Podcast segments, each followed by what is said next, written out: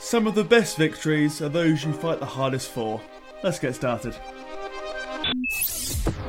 Another race for the world's greatest driver, Juan Manuel Fangio. Former world champion Jim Clark leapt into the lead. That's Clark's Lotus going like a bomb. And James Hunt is the world champion by just one single point. By being a racing driver, you are under risks all the time. And if you no longer go for a gap that exists, you're no longer a racing driver.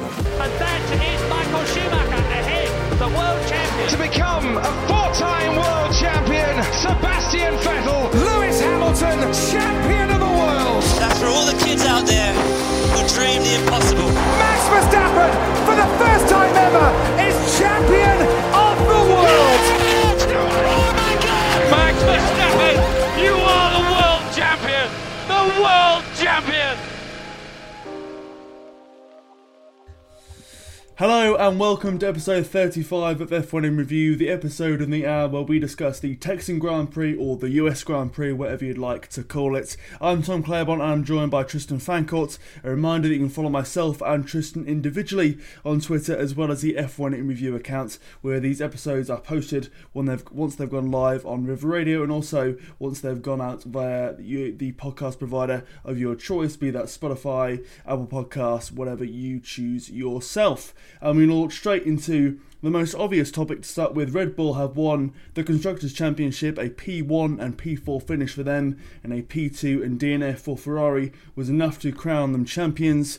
Uh, similar to the Drivers' Championship, really, it was more a question of when they would win, not if they would win this. Nevertheless, this is the first time they, or a non-Mercedes team, have won this championship since two thousand thirteen, if you can believe this. Wow. Incredible, isn't it? Um, Tristan, your thoughts on this about Red Bull finally breaking the dominance done by Mercedes for so many years? Yeah, and it's back-to-back topics, really, on the um, on the theme of Red Bull success, because it has been, uh, well, I would say a pretty, you know, unmitigated success. We we say unmitigated when it comes to disasters, but then, you know, unlike Ferrari, it's been an unmitigated success.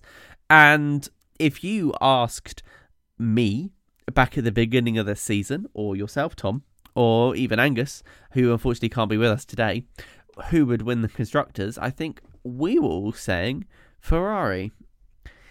Or, if you go back to testing, we were considering someone like Mercedes with their radical side pod design.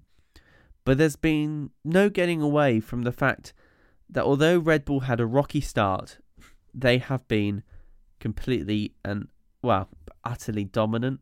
There were swings and, and moments throughout the season where one might, I don't know, ponder the idea of Ferrari getting their act together. And, and we did once or twice ask the question throughout this year whether or not the momentum behind Red Bull would slow down and whether or not anyone else could get their act together.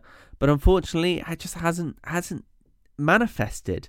And so Red Bull has, with two fantastic drivers, and respect to them both, because Perez and Verstappen have been, I would say, on, on pretty top form this year, being able to, both of them, challenge Ferraris. We've had great drives from Verstappen, such as the last Grand Prix, um, and we had a great drives from Perez, such as the Grand Prix before that in, in Suzuka. And both of them, I think, have worked really nicely with the team, just to, I suppose, manage themselves and not, not go for any any anything particularly special, but just go for consistent wins. And I think this week's Grand Prix in, in the Circuit of the Americas in Texas, in the U S, the second time we've been to the U S this year, really demonstrated how Red Bull has been able to manage their season. Similarly to the season as a whole, it, you know, it started off all right, but then a bit of a rocky bit, um, specifically when Red Bull called Max Verstappen in for a, a pit stop that lasted far too long. Mm. Um, and as a result, Verstappen came out behind Lewis Hamilton and was able to eventually catch back up to Lewis Hamilton and pass him, having this incredible speed throughout the the circuit, and, you know, being able to challenge a seven-time world champion um with well what I thought was relative ease. actually. Mm-hmm. There was a there's a fantastic um, stat that Verstappen had on average over seven kilometers an hour uh, faster machinery going down the down the long um, back straight off Circuit of the Americas, which in Formula One is a massive amount of speed. And so they have been able to pick themselves up consistently and just finish the races in a consistent first place position, even though Charles Leclerc has, you know, been doing his best, I think, to try and and challenge that. And he and Charles had many, many pole positions. Just Max and, and Perez have been able to work with the team much better than I think anyone else um, mm-hmm. in the in the sort of the top three teams, perhaps. And when I say work with, I mean also extract the full performance out of the car. I think Mercedes is just down on performance, and you know that's been unfortunate for them. Ferrari, as I say, is a sum a less than the sum of their parts. I think actually, to be honest, you know, it's one of those weird cases where Red Bull has won this season, um, and Ferrari completely lost it. I think if you were on paper, Ferrari might well have or should have won it, but the reality is, as I say, less than the sum of their parts. So it's it's really good to be able to be speaking about uh, uh, someone different from Mercedes winning the championship. We never got that last year. We had an unusual split where the world champion Max Verstappen was uh, not driving for the team that won the Constructors' Championship, which was Mercedes. But this time they've managed to take the double glory. And, you know, I think it would have been nice if there was only one criticism. I think it would have been nice if we had had the surprise of Red Bull winning both titles closer to the end. We've still got a bit of a way to go till we get to Abu Dhabi. Um, and yet again, demonstrating why Abu Dhabi pays so much money for the final race of the championship. They pay so much money for that.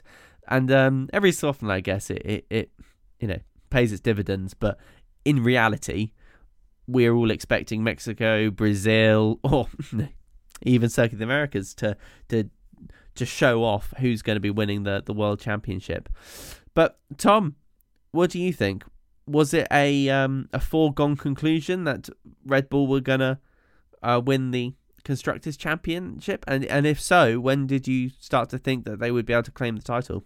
Well, certainly not from the start. I mean, when you look back at testing, Ferrari was so dominant, came out the traps really well there. Mercedes were an unknown package in many regards, and Red Bull were very strong. But it seemed that Ferrari could, if they really did pull it together, get out of the traps and go and win at least one of the championships. Because I remember quite vividly, really, in our sort of pre-season discussion, we were all in agreement that we wouldn't have a double dominance of both championships, that is. Ferrari, let's say, would win the drivers, and then Red Bull win the constructors, or vice versa, or Mercedes would get involved, that type thing. So the fact that Red Bull have romped home really in both championships is a testimony to them. I mean, the fact that they've won fifteen out of nineteen races so far this season mm. is just frankly astounding. And when you consider as well that if you're judging on qualifying pace, they are quite obviously the second best car. Yeah.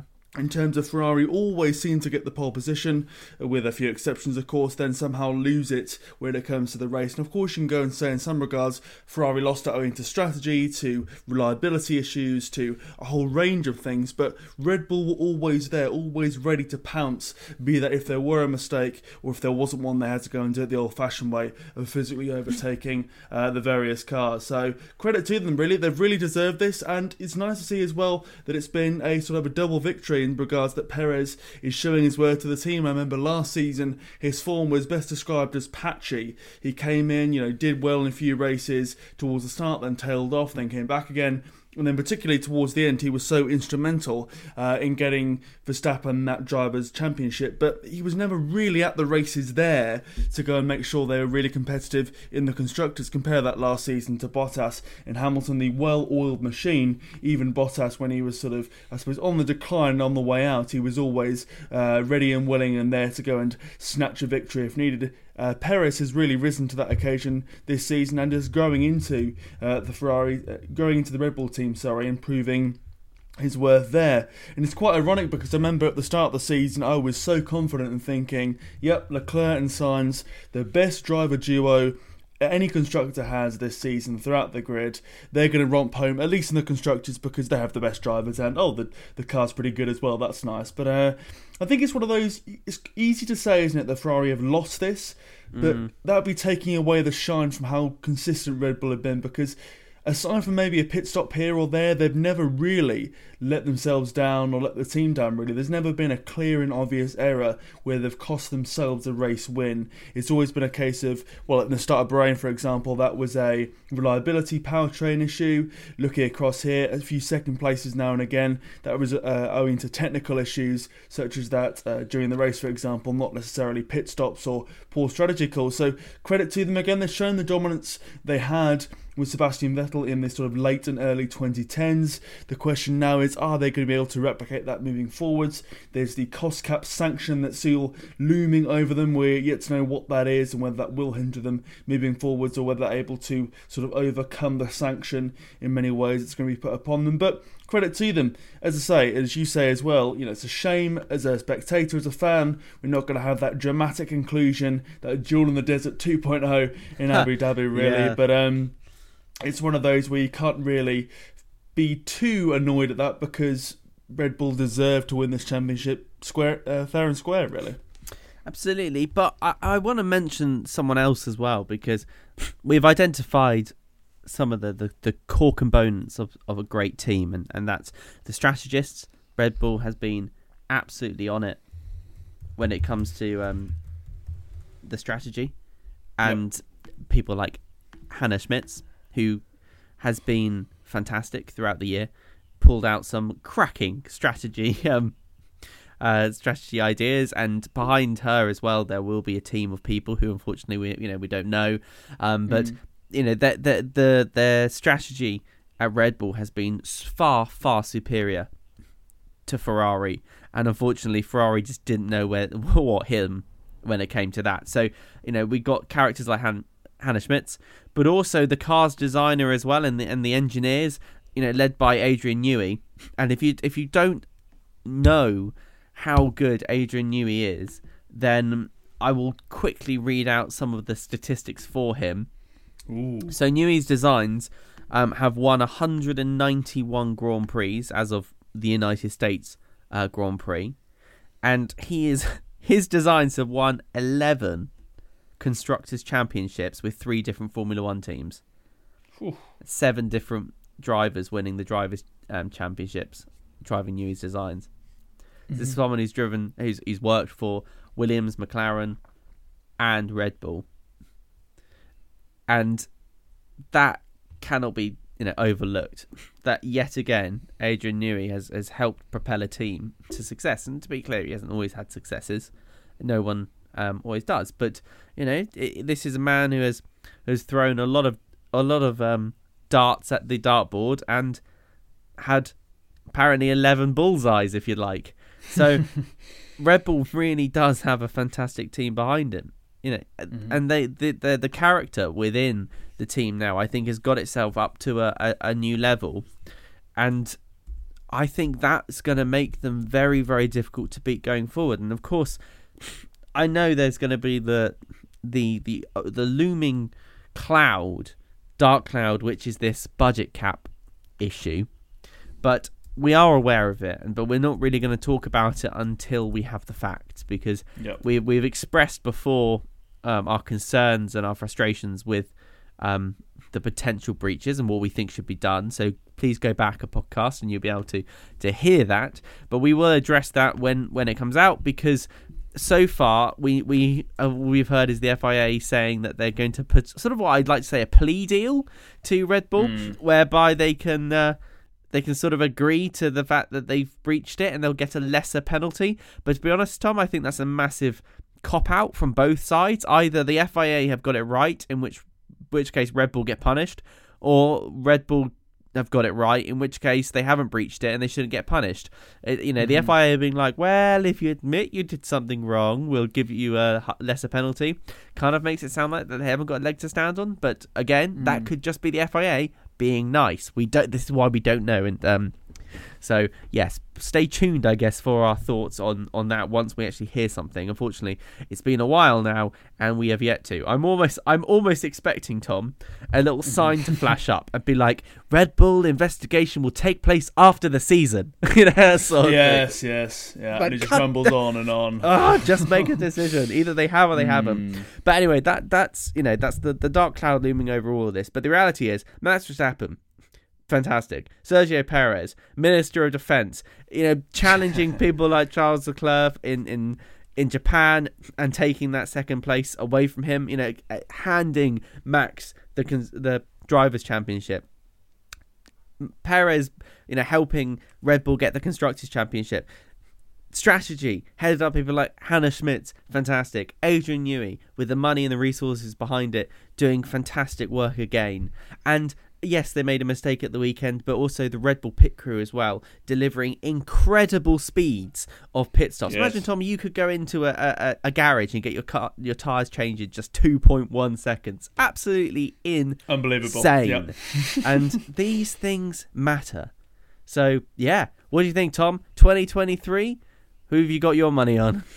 Oh, well, I think Red Bull are certainly going to be up there. I think the Ferrari will be there as well, but I think until there's huge personnel change, they're not going to be in it to win it type thing. I think Mercedes will return next season in full force. They'll be above third, and they'll be uh, there and not just there by default, I think. I think we're going to see a, a rekindling of the twenty twenty-one Championship, Red Bull versus Mercedes. This time, though, with the new driver of George Russell uh, adding into that contest, really. And I think it's worth saying as well, before we I suppose move on from the topic of Red Bull, it's quite fitting as well that they won this Constructors uh, when unfortunately the creator of the Red Bull empire, I suppose in many ways, particularly when it comes to uh, the racing department, Dietrich Mateschitz has unfortunately passed away uh, age seventy-eight. So our thoughts are with everyone involved with Red Bull, everyone who knew him, family and friends and the rest. But um a fitting tribute that they won, uh, unfortunately, when he was uh, uh, for, unfortunately passed away this weekend. But a credit to him and a credit to what he's created, really, because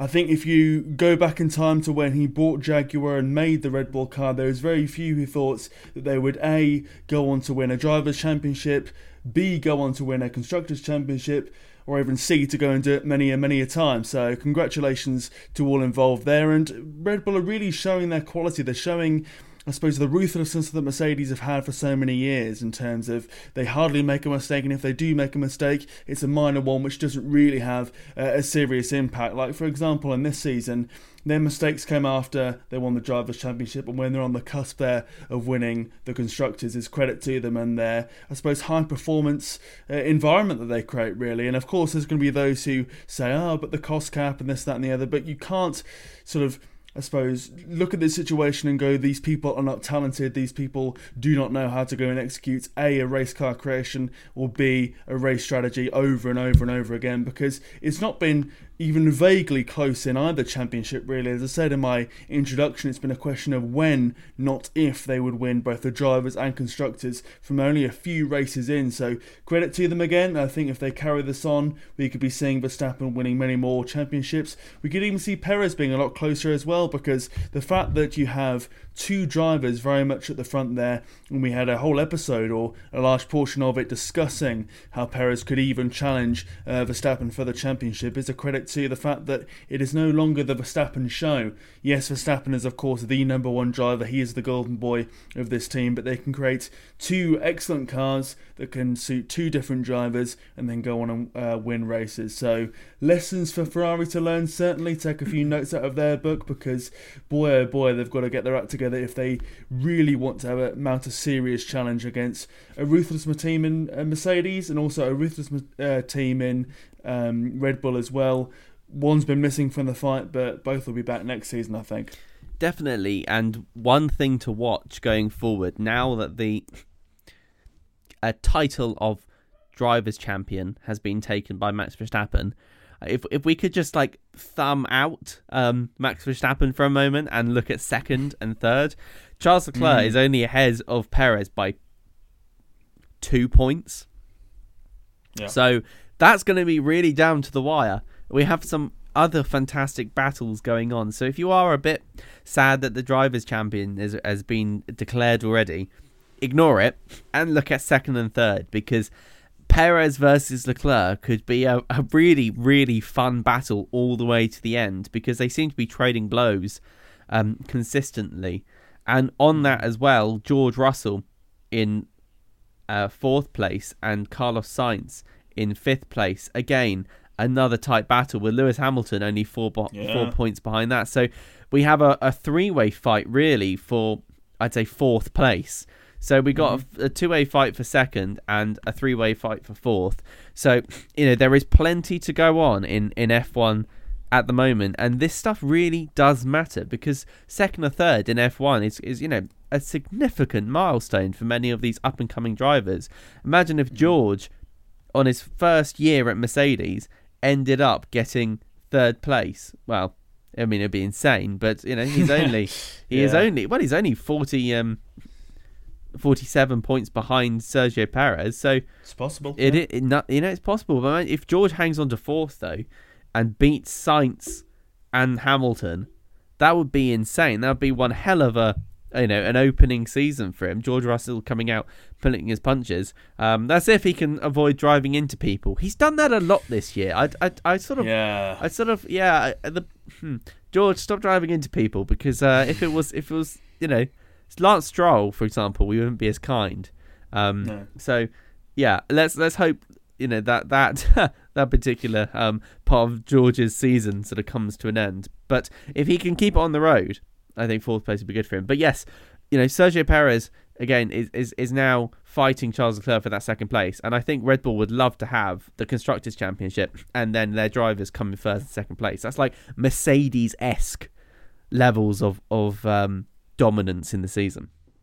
The fact you go on to that battle there between fourth and fifth place, and as we say earlier, Ferrari in theory at least have the best car in terms of performance, and the fact that they could be beaten in the uh, constructors by the third best car and even the second best car if you're looking at Perez and Leclerc is quite the statement to make for both teams, both positive and negative. And that's before we get on to the Constructors' Championship, which is all still to play for. We hinted at it earlier, but of of course, you know, in prior episodes we spoke about the battle between Alpine versus McLaren, and that's before we get down to the very bottom. And as you say there, Tristan, this really matters insofar that the, the prize money you get or don't get will affect the car you're able to create next season, because yes, there's a Cox Cap budget, but if you have more cash in your armoury, you can pay more for driver salaries, for example, staff recruitment, all these sort of things that can really be the difference between getting fifth or sixth next season, or fourth or fifth, or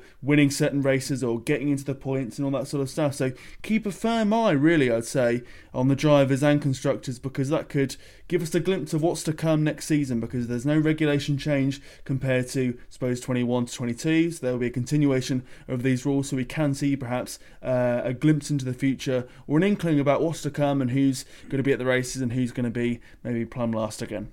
So looking now at the race, the Texan or U S Grand Prix, whatever you like to call it, Alonso is in the news this week. He was handed a thirty-second penalty by the F I A, who deemed that his car was in an unsafe condition, quote, and Alonso then took to Instagram, I believe, to go and say, uh, after this was given to him, "It is an important day for the sport, as this decision will dictate if we are going in the right direction." Now, for those who don't know, this comes after a one hundred eighty mile an hour crash with Lance Stroll. This damaged Alonso's front wing. This all comes after a one hundred eighty mile an hour crash with Lance Stroll. This damaged his wing mirror and a range of other aerodynamic parts. Uh, this all despite him uh, climbing up to P seven. He did this in a severely damaged car. Congratulations to him. Or maybe not, because Haas protested this. Uh, the fact that he was able to climb up to said P seven in a damaged car uh, after the allotted time, it's worth saying, and um, it also comes after the fact that the stewards in the F I A no longer or did not say to Alonso he had to come in and pit and repair his car during the race. They protested about this, and um, they said that he should have been shown the black and orange flag, him being uh, Alonso, and Haas have been protesting about this because, to be fair, they've been sort of hampered or unfairly picked on in some regards when it comes to the black and orange flag. And for those who don't know what that means, when that is waved by the stewards, that means that a car has to come in and repair their car, or indeed, um, I suppose, take it out of the race entirely if it is deemed undrivable.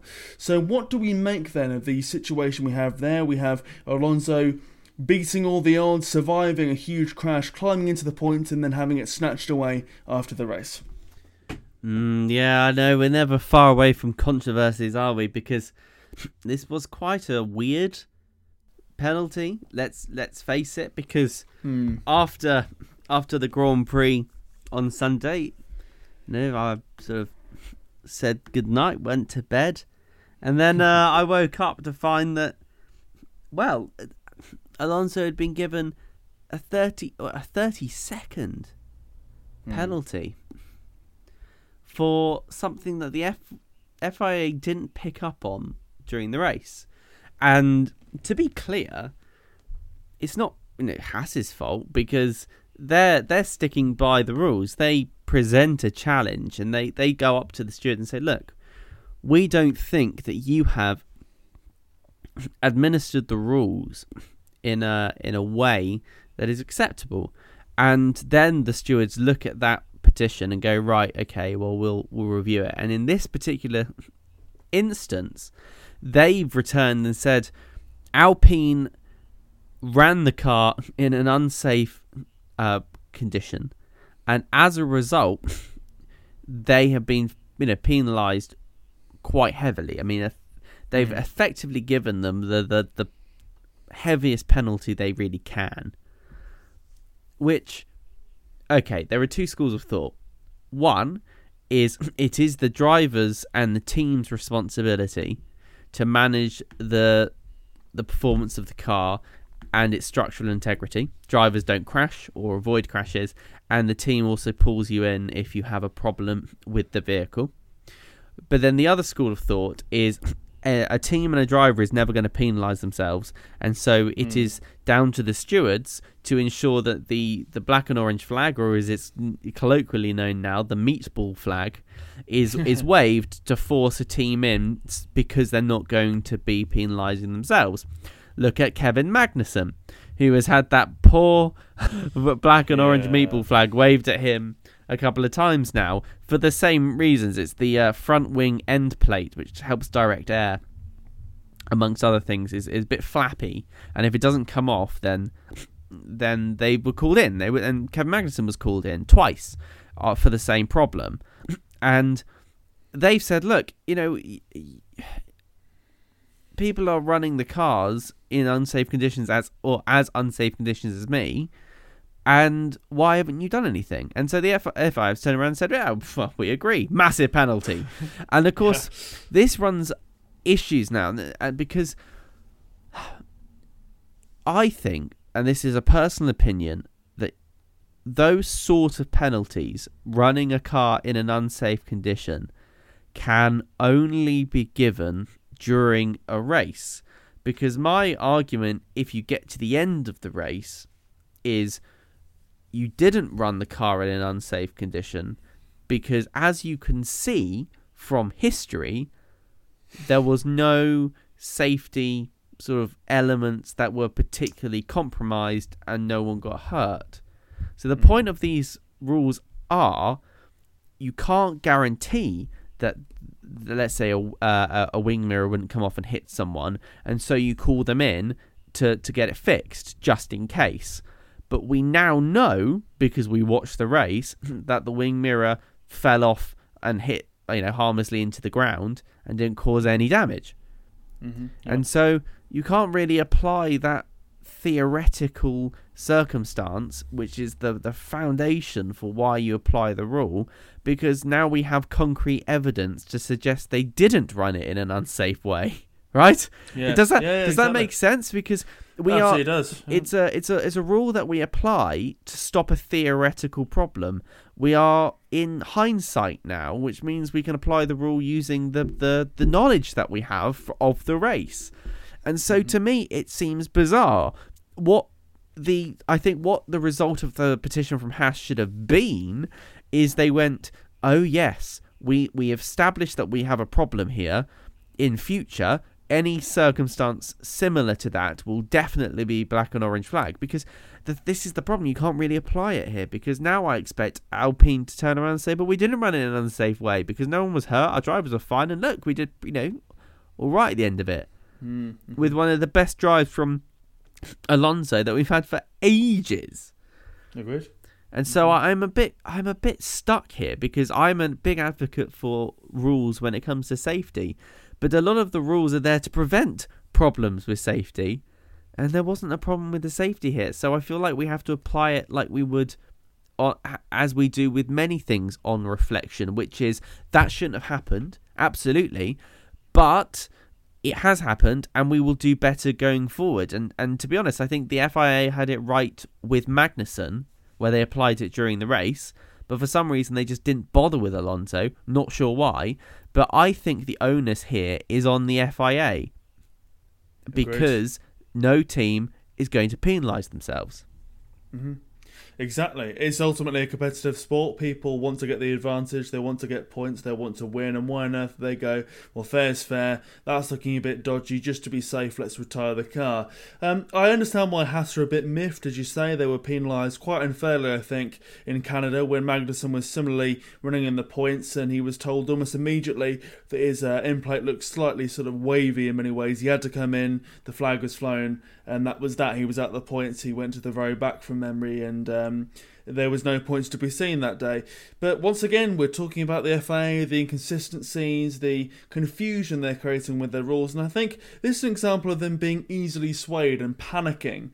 They've ultimately received this from Haas outside the allotted time, which raises its own questions as well, and gone, oh, blimey, yeah, we really should have done something there. Let's go and lay down the law, smack this down on Alonso and Alpine, say naughty, naughty, and try and deter um, anything similar like this happening in the future. But if anything, I think the reverse has happened. They've opened up a few more questions about themselves and why they've made various decisions. I mean, take, for example, the fact that Perez had a very similar situation with his end plate. We've seen various other drivers in the past being told, you've got to come and pit, it's unsafe, you've got to go and change that. He wasn't. Alonso similarly wasn't as well, but Alonso is retrospect- retrospectively uh, punished, but Perez isn't. So it raises a few more questions there as well.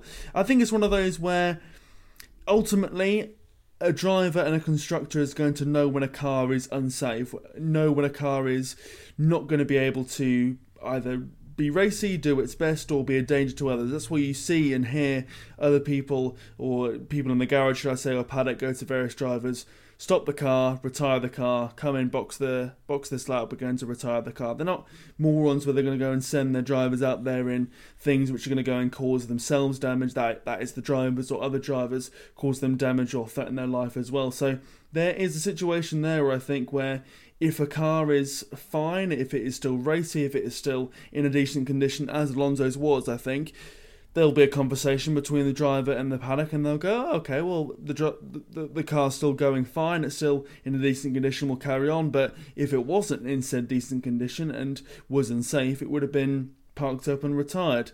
So more confusion there from the F I A. I think it also gives the impression that their decisions are malleable, they can be easily swayed if someone comes sort of raging and screaming and say, hey, this isn't fair. So once again, you know, we saw this in Japan, we saw this as well in Singapore, we saw this perhaps as well, you could even say, at Monza, where the F I A are making some very strange decisions. They're not really being scrutinised for them, and they are dominating conversations like this we have after the race. We'd love to go and talk about how Alonso came back after a huge collision where he essentially did a wheelie and got into P seven and got some valuable points for Alpine in the battle against McLaren. But no, we're talking about how those points were taken away in a whole mist of confusion, really. So the F I A need to do better moving forwards. I hate to be a, a broken record on this, but they need to go and decide on their rules, make the rules clear and stand by that. And as you say, say in future, this will be the rule, end of, for various car, for various constructor. We made a mistake here, or we didn't make a mistake, but just make a decision without harking back to the cost cap situation. The whole sort of deal they're trying to strike with Red Bull reminds me similarly of the Saudi Grand Prix, where they strike, where they tried to go and sort of strike a deal with what the restart grid would look like. I'd, I'd like the F I A just to go and block out all the noise, make a decision and go from there. I'd much rather them do that and get it wrong than sort of try and pander and have a conversation, and then we're questioning their credibility again.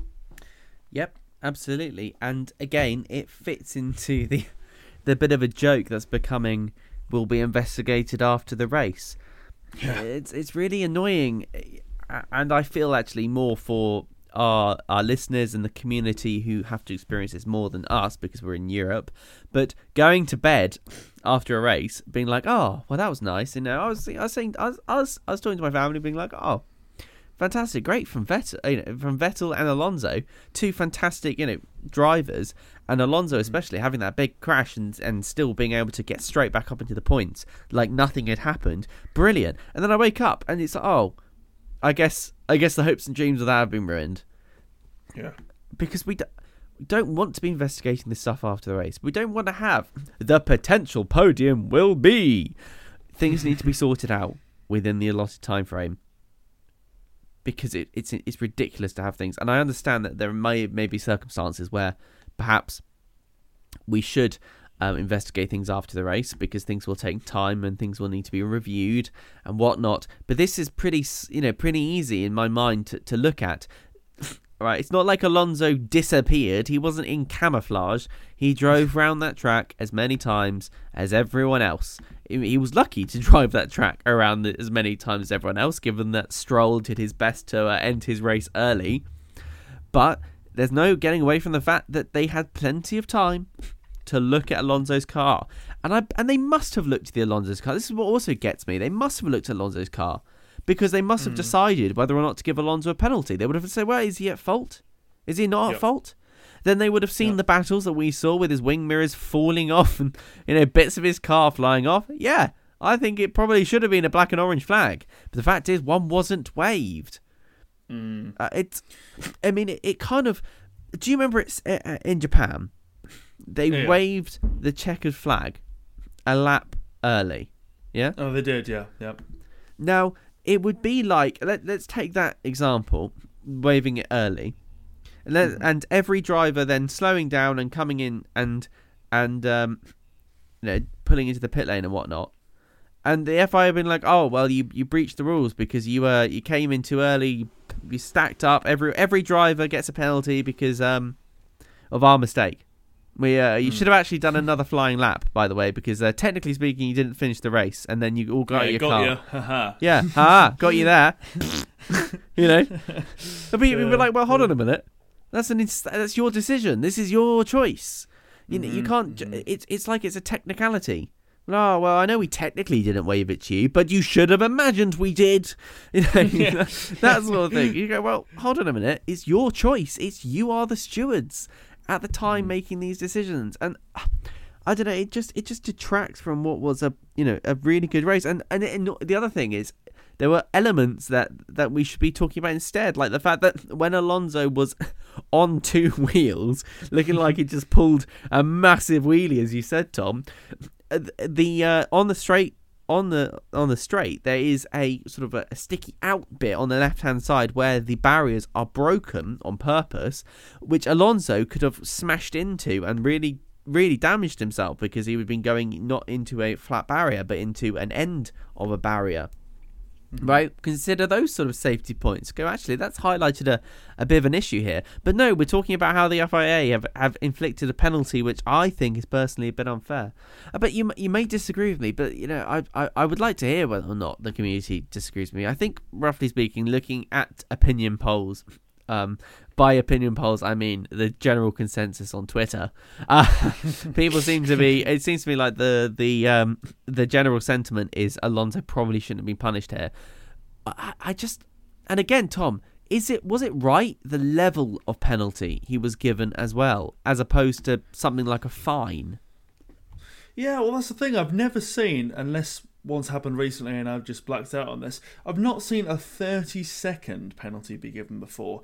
I've seen twenty, seen twenty-five, ten, five, whatever, drive through penalty, et cetera, but never a thirty. And I think a financial one or a starting grid penalty, maybe for the next Grand Prix, would have made a bit more sense to go, oh, okay, well, technically you were driving an unsafe car there. We won't take those points away from you because, let's be fair, you did an excellent job, but maybe a two place grid penalty uh, next Grand Prix in Mexico, or a fine, that will sort you out. But a thirty second just seems really excessive for a mistake that he didn't make. It is a mistake that the F I A have made, and they've gone, oh, well, it's not our fault, it's his. And how do we spin that? We'll give him a huge penalty. Massive. Like, I just, it's not like he's literally endangered somebody else by T-boning them and then, you know, walked away from the car and not tried to help them out or something. I mean, it's just remarkable that they've gone this hard after the allotted time for someone who's essentially done what the sport is all about, and that is overcome adversity, show his ability, and do quite well. So I do agree with Alonso's statement about what direction the sport wants to go in, because at the moment it seems to be de-incentivising excellent hard work. Yep, and it's not over. But I should mention no, for, for no. clarity that this is not over.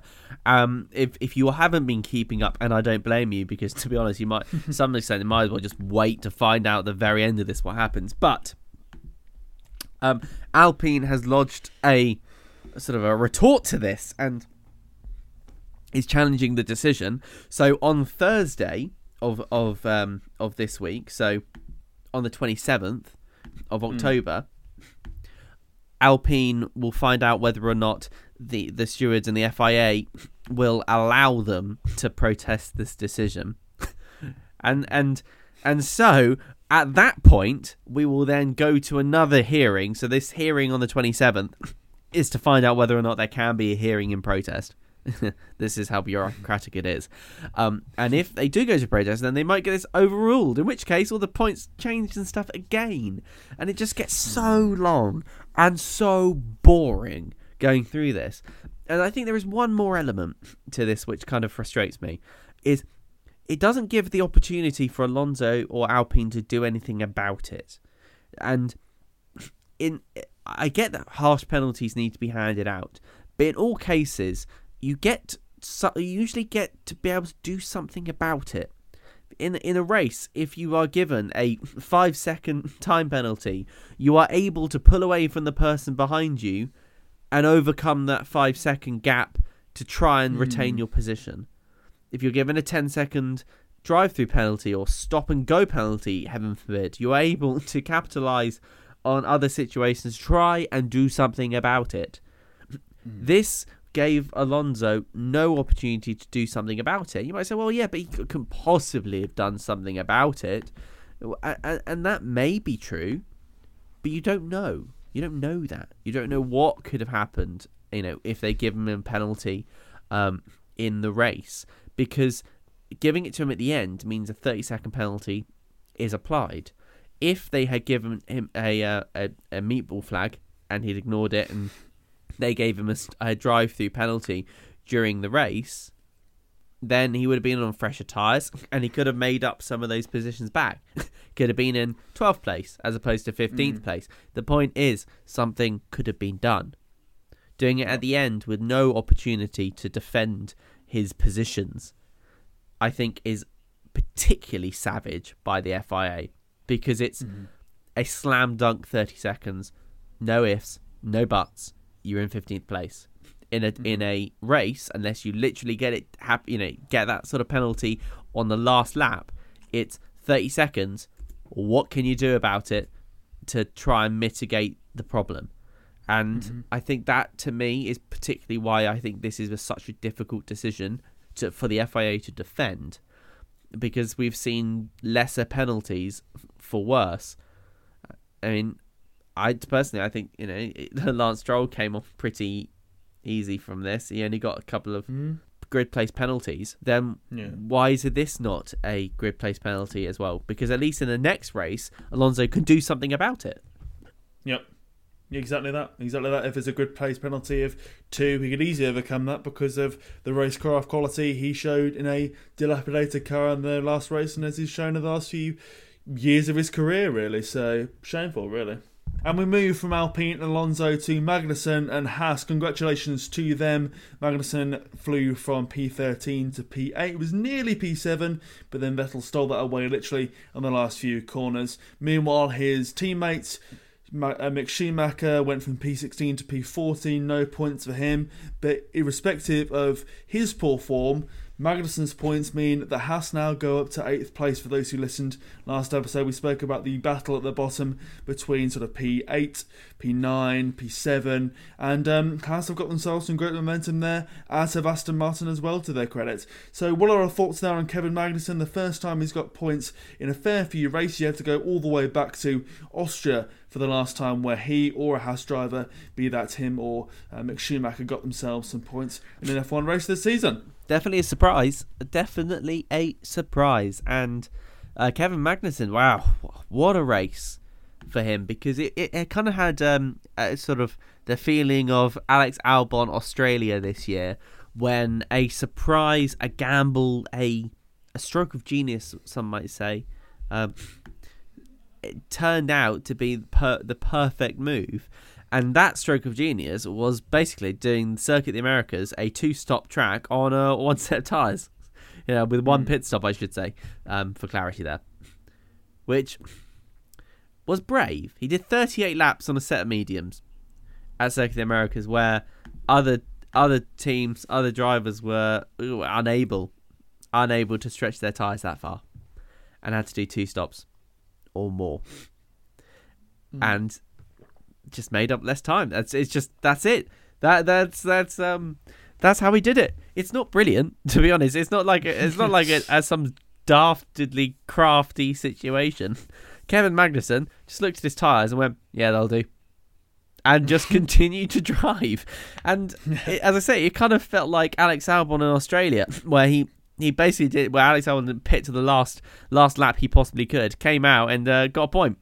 And Kevin mm-hmm. Magnussen, on the hand, sort of took, I suppose, took that to another level, which was, you know, quite something. And it's it's a shame that it also didn't work out for Schumacher as well, because Schumacher had um, a, a good opportunity, but unfortunately just could not um, could not keep his tyres. Um, in the same condition, ended up being in fourteenth place. So unfortunately, you know, that's a bit of hard luck for Schumacher. But Haas actually did say, and Steiner was asked, you know, what, why, why did Magnussen do well and Schumacher didn't? And Gunter basically turned around and said, "Well, that's because we just had to pit Schumacher, and he couldn't really get his tyres to, to last as well." But Magnussen managed to, you know, keep those those tyres going. A bit of a tyre whisperer moment, and. Ending up in eighth place is really, really good. Getting four more points for Haas and just solidifying really for Haas why they have him in the team, because there is only two points now between AlphaTauri in ninth place and themselves in eighth place. Mm-hmm. And mm-hmm. so without Kevin Magnussen doing those really, really good performance pieces, they would be in ninth place. And so you look at you look at Schumacher and you go, well, uh, it's a shame that you couldn't also kind of do that, because they need these points, and the battle for for eighth place is is really hotting up, and and again confirms to me why Magnussen is going to be in the team going forward. Whether or not Schumacher will be by, by his side is, I guess, yet to be decided. Um, although, you know, he does bring with him a good name and and a lot of money and things like that. But to be honest, it is Kevin Magnussen who's doing really, really well and, and pulling out the big punches. It really is the uh, Kevin Magnussen show, isn't it, really? And I've ummed and ahed about Schumacher and his future moving forwards. And uh, time is running out, and if I were to make a decision now, as I imagine Gunther Steiner and Gene Haas are, I don't think he's done enough to stay in the sport, because he's crashed a lot, be that in practice, qualifying, and the race. It's cost the team a lot of money. Let's remember back to Saudi Arabia, for example, where the cost was so great and the risk was so huge that you didn't even feel the car. And yes, that's only one example, and maybe that's me being a bit harsh, but there's been a number of occasions where Schumacher's got close to points and then, owing to a mistake by himself, he's not been able to execute that. Compare that to Magnussen, for example, who we look at this race, for example, and he's blown all expectations out the water. He's been very crafty. He's managed the tyres extremely well and gone on to get some really important points, because, as we say, it is so tight at the bottom there between eighth and ninth, for example. And when you consider that Haas were nowhere last season, it could be a huge difference when it comes to next season in terms of whether they do finish in eighth or ninth, now that Uralkali has gone with the Mazepins, and now they have got another sponsor in, but I'm doubtful with respect to them if they'll be able to plough as much money into the team as Uralkali did for this season. But then again, if I were to play devil's advocate, I think that Schumacher falls into the Tsunoda camp when we look at AlphaTauri, for example, of he's not good enough to stay on merit, but there's not anybody else who's going to replace him and do a better job. And I I look at someone like Giovinazzi, for example. I personally don't rate him, but him crashing minutes into his uh, first practice session. You look at someone like Hülkenberg, who is a reserve driver and has not really set the world alight when he's come in for Aston Martin.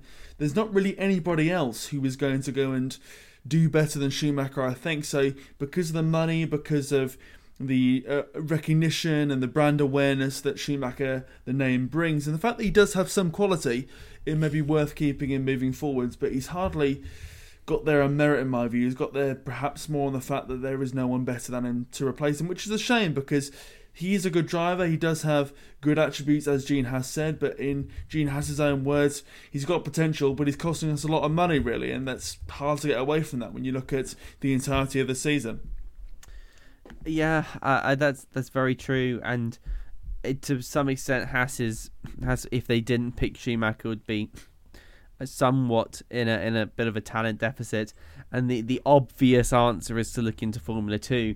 Um, mm. Although Logan Sargent has been announced for Williams, so clearly uh, there's you know some of the F two uh, fresh blood, for lack of a better phrase, uh, up and coming talent has been snaffled away. But then, you know, there are people like, um, you know, Drogovic, F two champion. Yeah. But, unfortunately, mm, he's part of the Aston Martin driver development program. Mm-hmm. So, the wrong side of the of the driver market. But to be honest, when has that ever stopped anyone getting into Formula One? Like, uh, you know, if, if, if they went to Drogovic and were like, hey, do you want to see? I can't see him saying no. but, but yeah. it, it does. It would be another gamble, and we know how that worked for Haas in in previous years. Ne- never forget when we had Schumacher and Mazepin together, and and Steiner was Gunn Steiner, the team principal, said, "Ah, oh, you know, we've got two very young drivers, but we think that's going to be the key to our success," and they ended up coming last. so uh, yeah uh, so it's not always true that young talent brings with it you know a, a fresh face and a fresh paint of uh, of good luck, but you know it definitely can't help. But I think I think we've got to give Schumacher another year personally, and I, I kind of agree with all the sentiments you've said. I, you know better the devil you know and all that sort of stuff, but when when you compare the two drivers, you, I just got to I just I just wonder what could have been. We've got Kevin Magnussen now only three points behind Daniel Ricciardo. Daniel Ricciardo is in twelfth and Magnussen in thirteenth. And given that Daniel is, well, he's he's he's, he's not doing great, I, I could see Kevin Magnussen potentially beating Ricciardo if Ricciardo continues to fail to get any points. You know, Magnussen seems to be able to pick points out. You know, perhaps we're not expecting to. So yeah, it's it's definitely going to be a a weird um, season next year if well we're still talking about it right to the very end out of Schumacher and um well and, and any other driver, maybe Drogovic, maybe not. But if you're Gene, I don't think it's too tricky at the moment to keep Schumacher for you know all those reasons. Absolutely right, absolutely right. And looking at another team that's been in the news for all the right reasons in terms of this race, you've got a team that love the drivers they know, but one of the drivers who's doing so well for them, Sebastian Vettel, is leaving the sport and leaving on a high. He qualified P ten, he finished P seven. He was very much dueling at the front for a while, and then the last lap, as I say, he nabbed that seventh place from Kevin Magnussen. And I think it's fair to say he's on a bit of a purple patch, really. He started off a bit neither here nor there. You wondered whether he was going to do a Raikkonen and fade up the sport and not do too well, but here he is, now P eleven in the Drivers' Championship.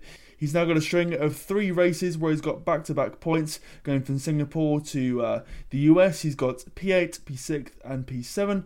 And looking at how poorly Valtteri Bottas and Alfa Romeo is doing, he could even get himself into the top half of the table, which is quite remarkable considering how up and down and volatile Aston Martin's season have been so far.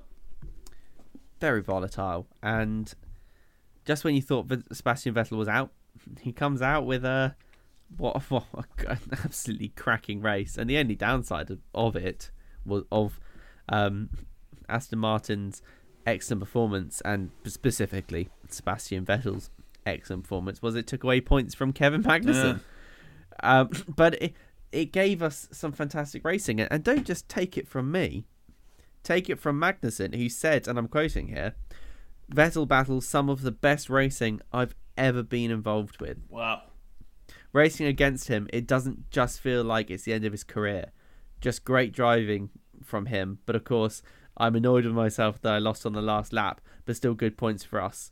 So, you know, clearly from, from Kevin Magnussen's side, you know, he, he was obviously upset that he didn't get points, but absolutely fantastic to to watch this racing. And to me, it was just it just reminded me of watching Sebastian Vettel at his pinnacle. Just for whatever reason, everything was switched on. We we saw a younger Sebastian Vettel, a two thousand thirteen, two thousand fourteen Sebastian Vettel, who, wow, he just had the his his talent at his peak, and it was lovely. It really was lovely, and it reminded me why I like to to.